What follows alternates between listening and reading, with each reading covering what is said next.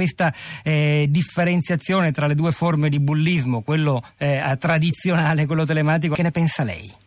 Sì, ho sentito. Allora, io ovviamente parlo da clinico in termini di esiti, di gravità di quelle che sono le manifestazioni poi psicologiche, emotive e anche i danni da un punto di vista psicologico. Dobbiamo fare una differenziazione tra il bullismo e il cyberbullismo, oppure anche tra le persone che subiscono entrambe le forme, perché ci sono anche coloro che sono vittime sia di bullismo che di cyberbullismo. C'è una gravità maggiore, sono ragazzi che i dati lo dimostrano, anche un lavoro dell'Osservatorio Nazionale Adolescenza fatto insieme alla Polizia Postale evidenzia come, per esempio, le vittime di cyberbullismo in misura maggiore presentino disturbi nella sfera alimentare, oppure autolesionismo, ideazione suicidaria, crisi di pianto e vissuti depressivi in misura maggiore quindi rispetto alle forme di bullismo.